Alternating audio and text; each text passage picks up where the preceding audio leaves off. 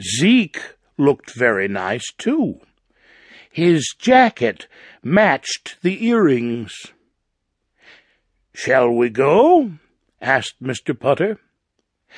I can't wait, said Mrs. Teaberry. And off they went. Soon they arrived at the conservatory. It was very large. It had beautiful windows and beautiful things growing inside. It was heavenly. Mr. Putter sniffed the air. It smelled all wet and flowery.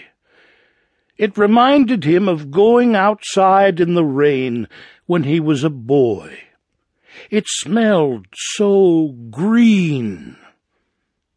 Mr. Putter and Tabby and Mrs. Teaberry and Zeke walked among the trees and plants and flowers. They touched the leaves. They smelled the roses. They learned